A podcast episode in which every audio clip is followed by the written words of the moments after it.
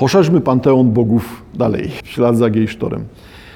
Inaczej jest z inną postacią kobiecą towarzyszącą bliźniakom w kilku mitach indoeuropejskich. Zdaje się, że weszła ona do latopisarskiej koncepcji pocztu bogów Włodzimierza Kijowskiego jako mokosz.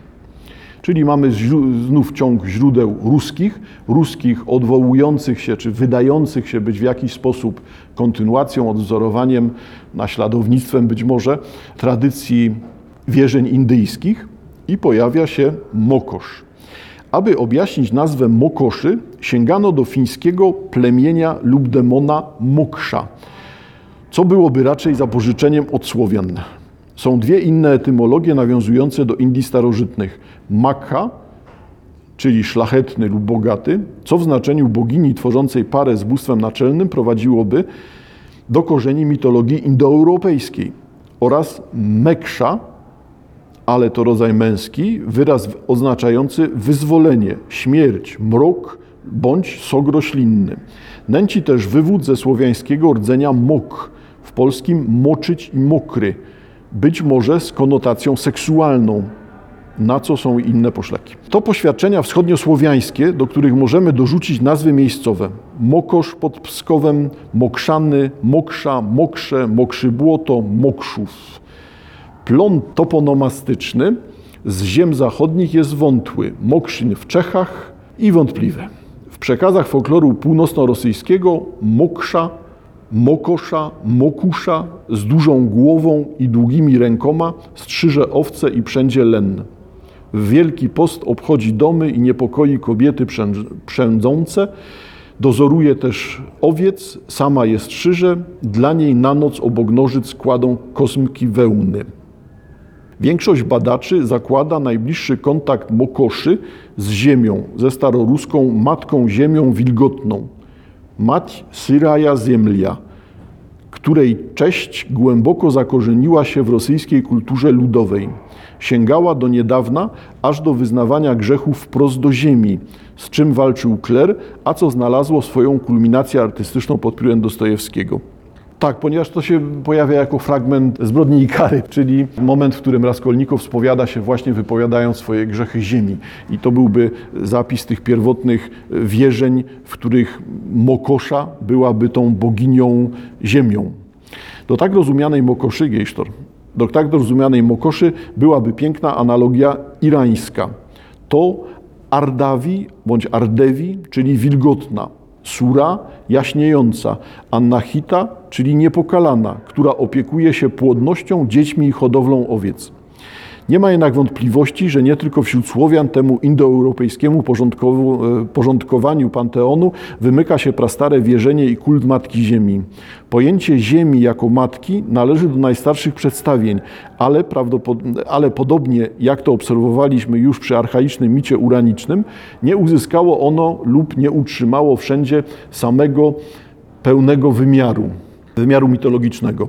Bywa tłumione innymi kultami, oddalone ze świadomości religijnej, jak to się stało z Geą znaną Hezjodowi. W parze z niebem Ziemia jest stroną bierną, nawet w kosmogoniach telurycznych, czyli uwzględniających jej udział w tworzeniu i rodzeniu świata.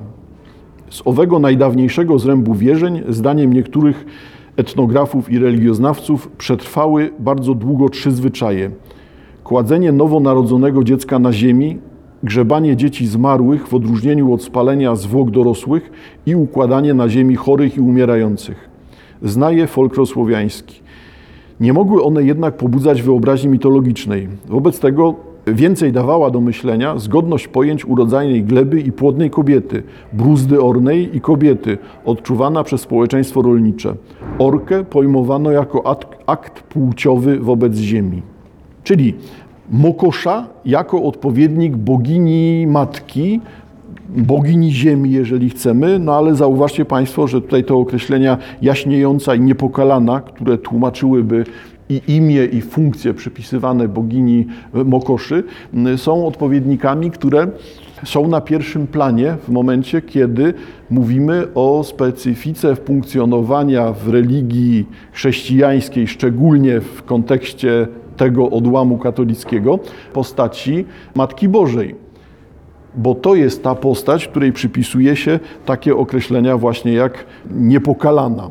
Wobec tego, na ile uwypuklenie kultu Matki Bożej, widoczne w ciągu ostatnich kilkudziesięciu lat, czy widoczne w ciągu ostatnich dwóch stuleci, zaryzykuję, chociaż to naprawdę są bardzo subiektywne spojrzenia, nie jest związane z czymś, co trwa o wiele dłużej i czy przypadkiem w tej właśnie postaci współcześnie ludzie nie odkrywają, podświadomie nie odkrywają tego, co jest tą strukturą głęboką albo strukturą długiego trwania, czyli ich oczekiwania, ich niepokoje uwidaczniałyby się wcześniej, przed tysiącleciami, w bogini Mokoszy, a teraz te ich potrzeby, oczekiwania, niepokoje przybierają wizualną postać Matki Bożej proponowaną przez chrześcijaństwo. Albo w drugą stronę, dlaczego chrześcijaństwo proponuje postać Matki Bożej jako ważnej osoby w tym systemie wierzeń?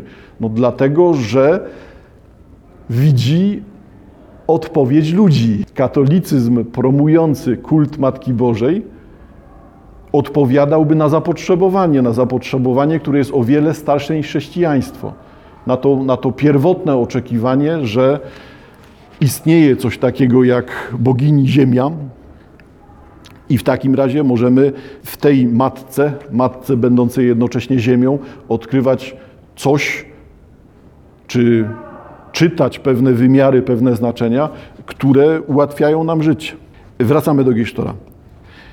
Kolejny Bóg u Giesztora. Rod i rodzanice. Jeszcze jedno bóstwo wschodniosłowiańskie mogłoby należeć do sfery organizacji społecznej na poziomie trzecim. W klasyfikacji indoeuropejskiej wyznacza go rzymski kwiryn, którego imię Quirynius czytają językoznawcy jak Kowira, Kuria, czyli byłoby to Bóg wspólnoty mężów. Wir, mąż. Imię umbryjskiego Wofine, Wofionus, zawiera rdzeń o znaczeniu podobnym jak indoeuropejski wyraz leudo, anglosaski led, słowiański ludie, polski ludzie. Należy tu też celtycki teutates, od teuta, ród, czyli plemię, rozumiane jako plemię. Warto więc dodać tu ruskiego roda, którego rdzeń występuje i w słowiańskim roditi, rodzić, i w rod w polskim rodzie, czyli plemieniu, a którego Blichner uznaje za przynależnego do idei płodności. Natomiast mało prawdopodobne wydaje się wiązanie roda z indyjskim bóstwem Rudrą, bogiem burzliwym i gniewnym, ale życiodajnym dla ludzi i bydła. Rudhira, krwawo pięknym, którego imię zawierałoby ideę pokrewieństwa przebijającą i w słowiańskim rodzie.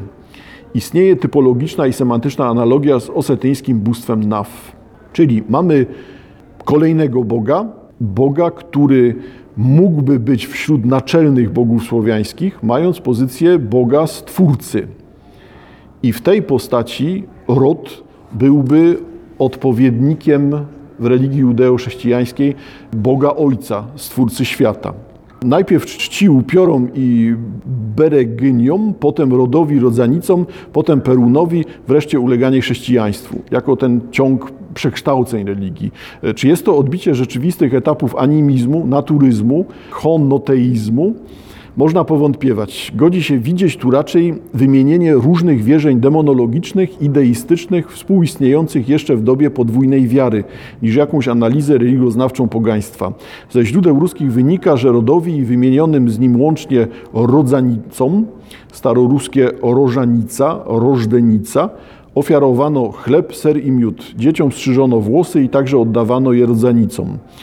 Kobiety ważyły dla nich kaszę.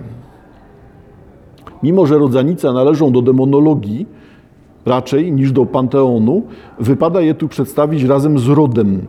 Tym bardziej, że parokrotnie staroruskie teksty kościelne wspominają parę roda i rożanicę.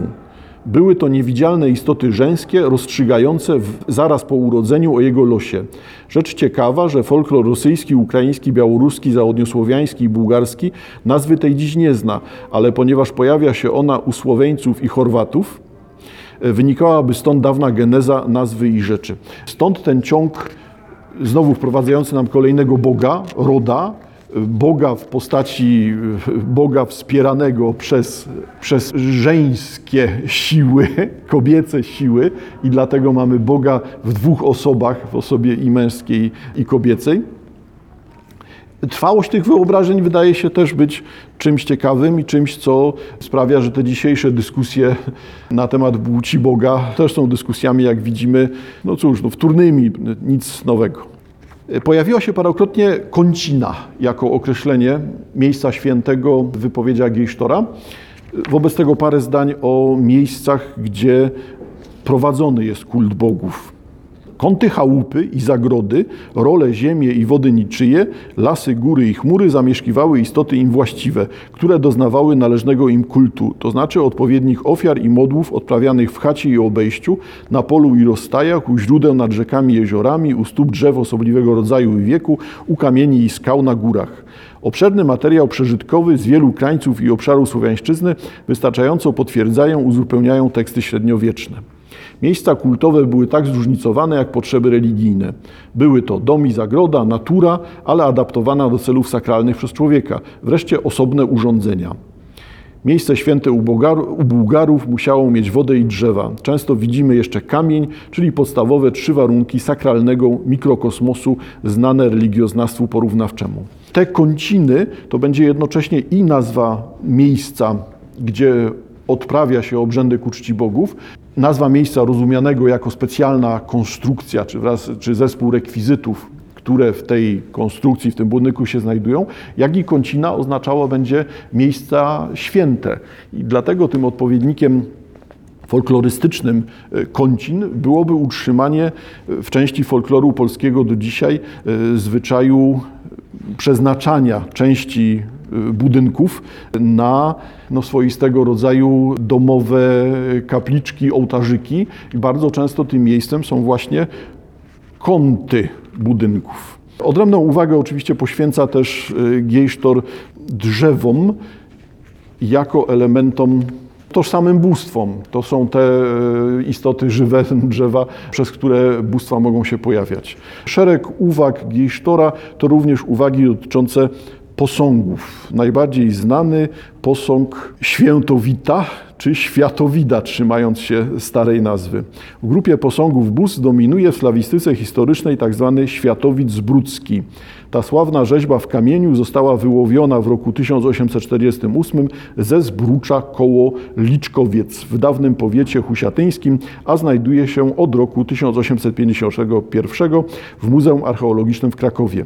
Jest to wapienny słup czworograniasty wysokości 2,70 m, używając tej współczesnej normy, zakończony czterema twarzami, na każdym z czterech bogów pokryty przedstawieniami figuralnymi, wykonanymi jak gdyby przez snycerza przywykłego raczej do drewna niż do kamienia. Jego autentyczność archeologiczną potwierdziły analizy petrograficzne i chemiczne, wykryto nawet ślady zdobiącej go kiedyś barwy czerwonej. Wyobrażenia na posągu z Brudzkim objaśnił rybaków w następujący sposób. Ujęte w trzy sfery poziome trzonu stanowią, jego zdaniem, symboliczne odwzorowanie świata. W strefie pierwszej znajdują się niebiosa z bóstwami, w strefie drugiej ziemia z mężczyznami i kobietami, którzy trzymają się za ręce jakby w korowodzie. W trzeciej obszar dolny z trzygłowym bóstwem chtonicznym podtrzymującym ziemię. Pośród bóstw przedstawionych na poziomie górnym badacz ten upatruje najpierw bóstwo żeńskie z pierścionkiem lub czarką, następnie inne bóstwo kobiece z rogiem do picia, które utożsamia z Bogiem płodności, najprawdopodobniej jego zdaniem z mokoszą. Ponieważ jednym z atrybutów perunowych wydaje się róg, może to być jednak omówiona przez nas wyżej towarzyszka Peruna, per Peruna Dodola. Tę stronę posągu uznaje badacz za główną, ponieważ bóstwo chtoniczne na dole tej strony ma pozycję frontalną. Mógłby to być Weles.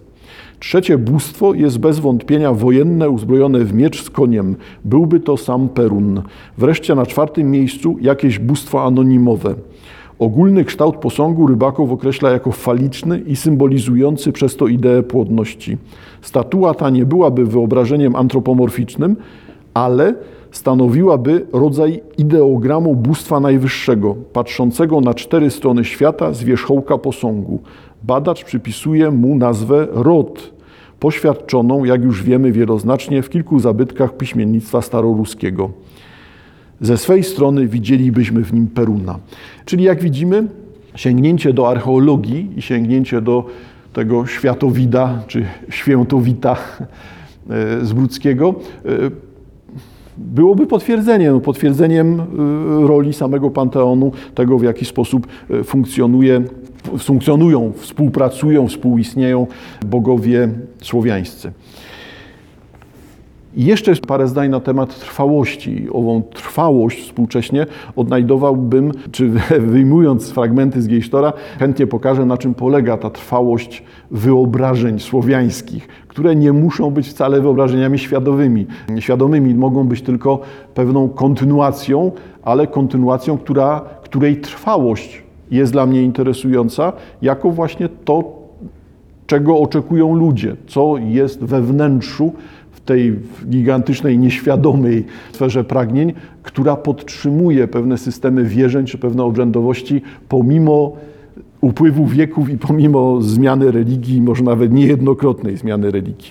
Cóż wobec tego? Z jednej strony u Giejsztora znajdziemy uwagę e, o Marzannie o marzannie funkcjonującej w Słowańszczyźnie w wielu postaciach, chociaż nie zwracamy często uwagi na to, że ta marzanna, mara, marena, morena, muriena, e, wszystko to wywodzi się z mar lub moro, oznaczające śmierć, a odpowiednikiem najbliższym wobec tego wyjaśniającym imię Marzanny byłby mur. E, mur przez U zamknięte, rzecz jasna. Mur, mory, jako rodzaj choroby, zarazy. Czym wobec tego jest ten obrzęd topienia marzanny? Jest magicznym zapobieganiem chorobom. Należy spersonifikować chorobę, należy wykonać marzannę i należy materialną postać marzanny zabić. W ten sposób zabijamy kontynuację zarazy. Czyli wszystkie rzeczy związane z, marzanną, e, obrzędy wokół wiosny, będą czymś, co ma bardzo starą tradycję i ona nawet nie jest już zakorzeniona w słowiańszczyźnie, ile ja właśnie odnajdowałbym to w tych pierwotnych, zupełnie wyjściowych systemach wierzeń, które dzisiaj nazywalibyśmy e, systemami myślenia magicznego. Dalej Gejsztor. Okres równonocy wiosennej, podobnie jak w innych kulturach ludowych, zwraca się ku obrzędom oczyszczenia. Zna kąpiele, lustra, lustracyjne oblewanie wodą, łączy się z tym elementy chrześcijańskiej Wielkanocy. Pośredni zaś termin majowy związany z zielonymi świątkami, nazwa ewidentnie niechrześcijańska, miał znaczenie większe niż na to wskazują poważne zresztą relikty, choć istniała tendencja do łączenia czy powtarzania części tego prawdziwego sacrum publicum e, w porze letniego przesilenia. Jak, jakie ono otwierało perspektywy, ukazuje analiza składników święta Kupały. I tutaj obszerny fragment o Kupale, tylko początek. E, wiemy o Kupale jako nazwie święta i mitycznej osoby oraz związanych z nim obrzędów w kulturze Słowian wschodnich ale i wśród Słowian zachodnich odnajdujemy analogiczne zjawisko. U nas w Dzień Świętego Jana, zapis XVI wieku, tam też w nocy ognie paliły, tańcowały, śpiewały, diabłu cześć, a modłę czyniąc. Z tego obyczaju pogańskiego dotychczasów w Polsce nie chcą opuszczać niewiasty. Czyli wszystkiego rodzaju obrzędy dotyczące nocy świętojańskiej, utrwalone zresztą przecież w pieśni świętojańskiej o Jana Kochanowskiego. Wszystko to wyraźnie rysuje nam, na czym te obrzędy polegają, albo też podkreślają ich trwałość. I to jest dla mnie ciekawsze. Trzonem obrzędu świętojańskiego, dalej Gejsztor, są ogniska. Marcin z Urzędowa w połowie XVI wieku zapisał, że zapalano je w Polsce krzesz, krzesząc ognia deskami, a więc w archaiczny sposób rytualny. Podobnie postępowano w wieku XIX w Starej Ładodze, gdzie ogień dobywano tarciem z drewna, nazywając go ogniem żywym. Tańcom kobiecym kołem przy ognisku towarzyszyły pieśni, których analiza na podstawie materiału rosyjskiego wskazuje archaiczność struktury muzycznej, zazwyczaj nastrój powagi i smutku, choćby słowa były niepozbawione radości. Również i posługiwanie się ziołami w czasie nocy świętojańskiej, jak i e, skoki przez to ognisko, wszystko to jest podtrzymaniem obrzędowości. I teraz, jeżeli chcemy, no to obrzędowości, która ostatecznie towarzyszy bogom słowiańskim, ale tutaj w jeszcze potężniejszy sposób będziemy widzieli obecność mitologicznego myślenia. Odrębną uwagę poświęca Gejsztor demonom, ponieważ różnica pomiędzy Bogiem a siłą demoniczną no, byłaby tutaj dość płynna w politeizmie. Bóg naczelny, podrzędny, drugorzędny, pomocnik Boga, będący wcieleniem tego Boga, wszystkie te siły o charakterze nadprzyrodzonym w przypadku takich wierzeń no, mają dość płynne znaczenia, albo raczej te znaczenia ulegają z czasem, z czasem e, przekształceniu. Gejsztor. Dzisiejszy, a raczej wczorajszy, stan wiedzy ludowej o demonach odznacza się bogactwem wątków. Rozkładają się one w krajach słowiańskich nierównomiernie. Przodują Słowianie zachodni, Ukraina, Słowianie bałkańscy. Systematyka tych wierzeń siłą rzeczy i w naszym wykładzie jest dowolna. W umysłowości ludowej przeplatały się one i wzmacniały wzajemnie, tworząc otaczający człowieka świat prawie że dotykalnych na co dzień wyobrażeń, które organizowały wizję świata i życia powszedniego.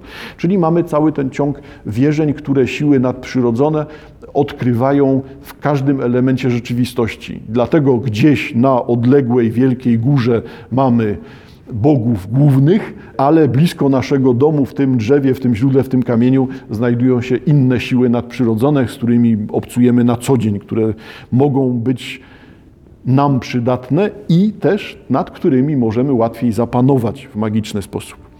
Parotysiącletni słowiański, jeść to dalej, parotysiącletni słowiański obrzęd całopalenia zmarłych, łączący się z uznaniem oczyszczających mocy słońca i ognia, dominował aż do progu chrześcijaństwa.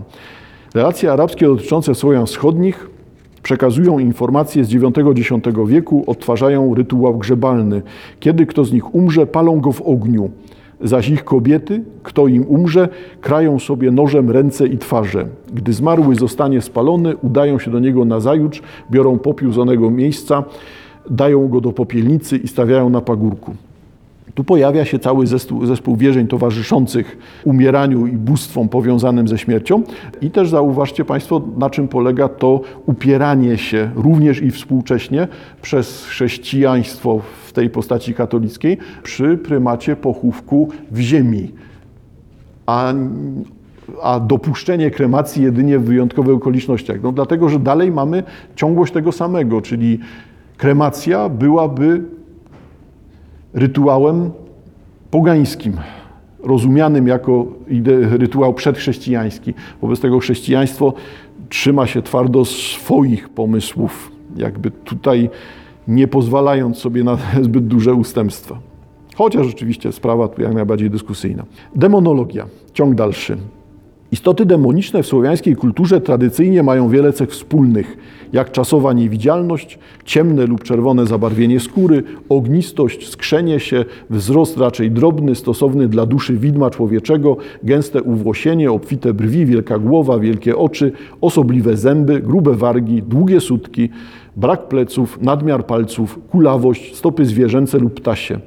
Przy najczęstszej antropomorfizacji występuje także przedzierzganie się widm, zwierzęta i ptaki. Nierzadko naga zjawa, zwłaszcza kobieca, przywdziewa stroje czerwone, wieńce i kapelusze. I dlatego też cała ta lista wyliczona przed chwilą przez Gejsztora jest niczym innym jak komentarzem do tych sił nieczystych, które w chrześcijaństwie pojawiają się w naszym kręgu kulturowym jako wyobrażenie diabła odmienność stroju, wyglądu, różne formy brzydoty e, diabła, też odmienność kończyn, czy wprowadzanie kończyn zwierzęcych. No, wszystko to, jak widać, nie jest chrześcijańskim wyobrażeniem diabła, na ile, a jest podjęciem wyobrażeń sił nadprzyrodzonych, funkcjonujących w czasach przedchrześcijańskich i teraz tylko mamy przewartościowanie. To, co było siłą nadprzyrodzoną, towarzyszącą mi na co dzień, często służebną wobec mnie, przydatną, potrzebną, teraz zostaje przez chrześcijaństwo opatrzone minusem i pojawia się jako wyobrażenie negatywne. Zjawy demoniczne, półdemoniczne, pojawia się u Gejsztora zespół uwag dotyczących strzyk, strzyga, ale w postaci męskiej to też jest strzyk, strzyż lub strzygoń, czyli strzyga to nie jest tylko postać kobieta. No ale strzyga najczęściej w postaci czarownicy sowy wysysającej krew. Termin na pewno pochodzi z łacińskiego striga, i greckiego strings, ale niejasna jest droga i czas jego przyjęcia, zwłaszcza, że rodzaj męski wydaje się inwencją słowiańską, nałożoną na inną zjawę, na upiora. I dlatego mamy upiora, wampira, dawniej po polsku zwanego upirem i upierzycą lub wąpierzem to okrutna istota, która ze względów językowych, którą ze względów językowych Bligner podejrzewał o bałkańskie pochodzenie. Tam też zachował się najobfitszy zespół wierzeń o duchach zmarłych i żywych trupach, pastwiących się nad żywymi aż do ich zabicia, czyli wszelkiego rodzaju postacie wampirów. Inna kategoria istot demonicznych u Gejsztora upiory. Upiory żywią się krwią i ciałem ludzkim, duszą ludzi, napastują własną rodzinę i krewnych, wchodzą w stosunek z żywymi, z własnymi żonami, powodują korowód śmierci i mamy obyczaje dotyczące pochówku. Słowiańska, dalszy ciąg demonów. Słowiańska nazwa duszącej zmory, mora, morina, morawa, występuje na zachodzie i na południu. Rosyjska kikimora nie nosi takich cech i nic jej poza drugim członem wyrazu do tej grupy pudemonów nie zbliża. Czyli mamy wszelkiego rodzaju mory męczący ludzi i jeszcze dodatkowo tą kikimorę, która dzisiaj też zdaje się być bardzo popularyzowana. Odrębna kategoria demonów wszelkiego rodzaju duchy wodne. W różny sposób wyobrażane, w różny sposób wodni topcowie, bo tak w XVI wieku określa się topielce, utopki, pojawiają się w kulturze ludowej, też i kultura ludowa utrwalająca owe obyczaje wcześniejsze będzie pełna wszelkiego rodzaju dusz widm, czyli sposobów, w jaki postrzega się spotkania z, ze zmarłymi. Na pograniczu bagien, wód i lasów żyje wiele innych istot mitycznych, podobnie wywodzonych ze świata zmarłych. I tak dusze dziewcząt przechodzą w rusałki, znane tylko na Białorusi i Ukrainie, urodziwe, nagie, z rozpuszczonymi włosami przybrane wianki z ziół. Poprzednią nazwę rusałek, następna kategoria, poprzednią nazwę rusałek, sądzą niektórzy badacze, e, mogły być rosyjskie zalożnyje, osoby zmarłe naglą śmiercią, a najprawdopodobniej wiły. Dziewczęce wiły występują w staroruskich tekstach kościelnych z XI-XII wieku. Tam wśród, wśród Słowian południowych wiły występują na przekazach począwszy od XIII wieku. Nazwa zwana jest e, również Słowianom zachodnim. Oznaczała tylko tego, co został pozbawiony rozumu. Staropolski wiła, szaleniec, błazen. I stąd jeszcze mamy kontynuację jakby metaforycznego określenia. E, inne twory z tejże krainy mitów, łączącej to, co poza grobem ze spirytualizacją przyrody, polska boginka, wieszczyca, mamuna, e, odmienica, lamia, czyli mamy cały zespół e, istot, istot, które ciągną nas w stronę śmierci, czy raczej do tego świata, który pojawia się po śmierci. I też odrębną kategorią u Gejsztora są wszelkiego rodzaju duchy, demony, które towarzyszą e, wszystkiemu, co związanemu z lasem. To rosyjski leszy, białoruski lesawik, odpowiedniki polskie borowy, boruta, laskowiec, leśny duch – to duch władczy, leśny car chłopów rosyjskich, wobec ludzi nieprzyjazny, zwodzi ich na manowce, przybiera postać wilka, puchacza, wichru. W przedstawieniu huculskim pasie trzody jelenie, sarnie, jego straż tworzą niedźwiedzie.